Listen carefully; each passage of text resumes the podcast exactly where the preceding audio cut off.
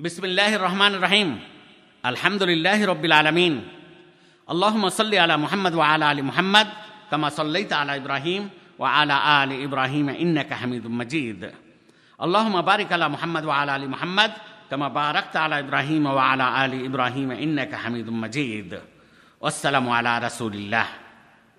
সম্মানিত ভাইরা আমার, সম্মানিতা বোনেরা আমার, সম্মানিত শ্রোতামণ্ডলী, আসসালামু আলাইকুম রহমতুল্লাহি ওবরাকাতহ আপনাদের সামনে যে বিষয়কে লক্ষ্য করে কথা বলার ইচ্ছা করেছি সেই বিষয়টি হলো এতে কাফের বিষয় বিষয়বস্তুর নাম কি বললাম?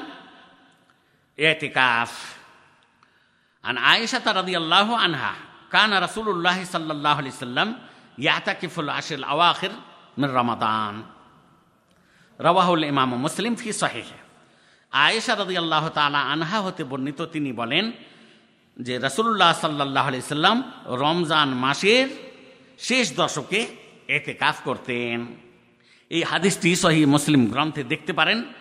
হাদিস নম্বর তিন হাইফেন ব্র্যাকেটের মধ্যে এক হাজার একশো বাহাত্তর কিংবা চার হাইফেন ব্র্যাকেটের মধ্যে এক হাজার একশো বাহাত্তর। এই ধরনের আরও একটি হাদিস আপনাদের সামনে পেশ করি।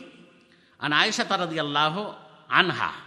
أن النبي صلى الله عليه وسلم كان يعتكف العشر الأواخر من رمضان حتى توفاه الله عز وجل ثم يعتكف أزواجه من بعده رواه الإمام مسلم في صحيح আয়েশা রদি আল্লাহ তালা আনহা হতে বর্ণিত তিনি বলেন যে নবী করিম সাল্লাহ আলি সাল্লাম রমজান মাসের শেষ দশকে এতে কাফ করতেন হাত্তা তাওয়া ফাহুল্লাহ যতদিন তিনি বেঁচে ছিলেন ততদিন এই এতে কাফটা করতেন এতে কাফ করেছেন মৃত্যুবরণ হওয়া পর্যন্ত।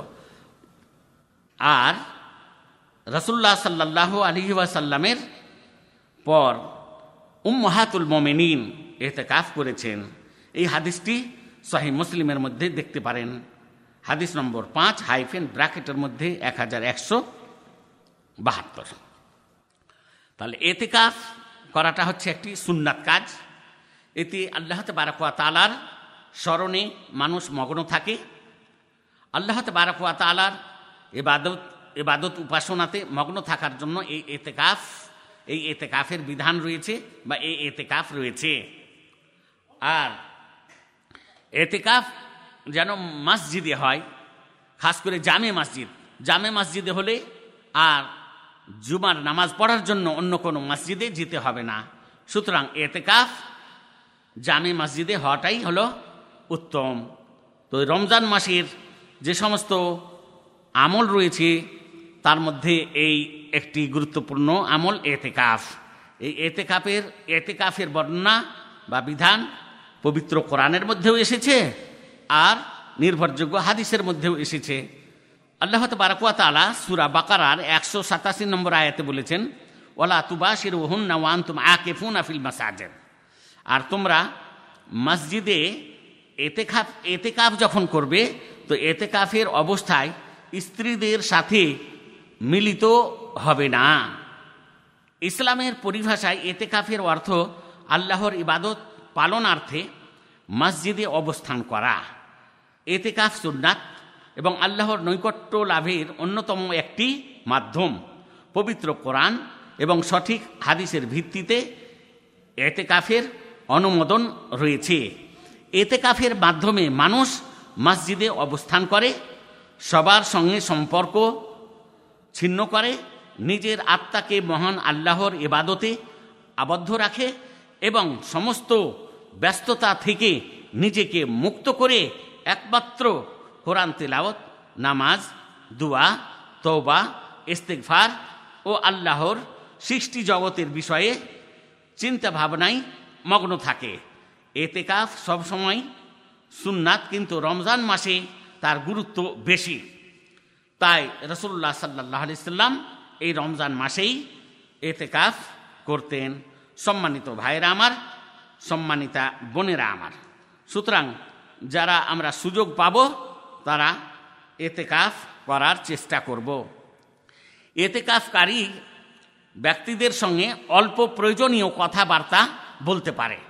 এমনকি নিজের স্ত্রীর সঙ্গেও অল্প কথাবার্তা বলতে পারে। যেমন কি এটাও সাব্যস্ত আছে, নির্ভরযোগ্য হাদিসে রসুল্লাহ সাল্লাহ ইসলাম কথা বলতেন, এতে কাফের অবস্থায় নিজের প্রয়োজন অনুযায়ী কোনো কোনো স্ত্রীর সঙ্গে হাতুল মোমিনদের সঙ্গে। সুতরাং পবিত্রতা অর্জন ও সুগন্ধি ব্যবহার করতে পারবে এতে কাফের অবস্থায়। প্রাকৃতিক প্রয়োজনের জন্য মসজিদ থেকে বের হতে পারবে। বুখারি, মুসলিমে রয়েছে রসুল্লাহ সাল্লাহ আলী আসাল্লাম প্রাকৃতিক প্রয়োজন ছাড়া মসজিদ থেকে বের হতেন না এতে কাফের অবস্থায়।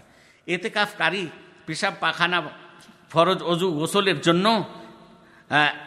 এবং কেউ না থাকলে পানাহার, দ্রব্য বাড়ি থেকে মসজিদে আনার জন্য বের হতে পারবে। এই হলো শরীয়ত সম্মত এতে কাফের কতকগুলি বিধিবিধান। আল্লাহ তবারক তালা যেন আমাদেরকে সঠিক পন্থায় এতে কাফ করার তৌফিক দান করেন। আসসালামু আলাইকুম রহমতুল্লাহি ওবরাকাতু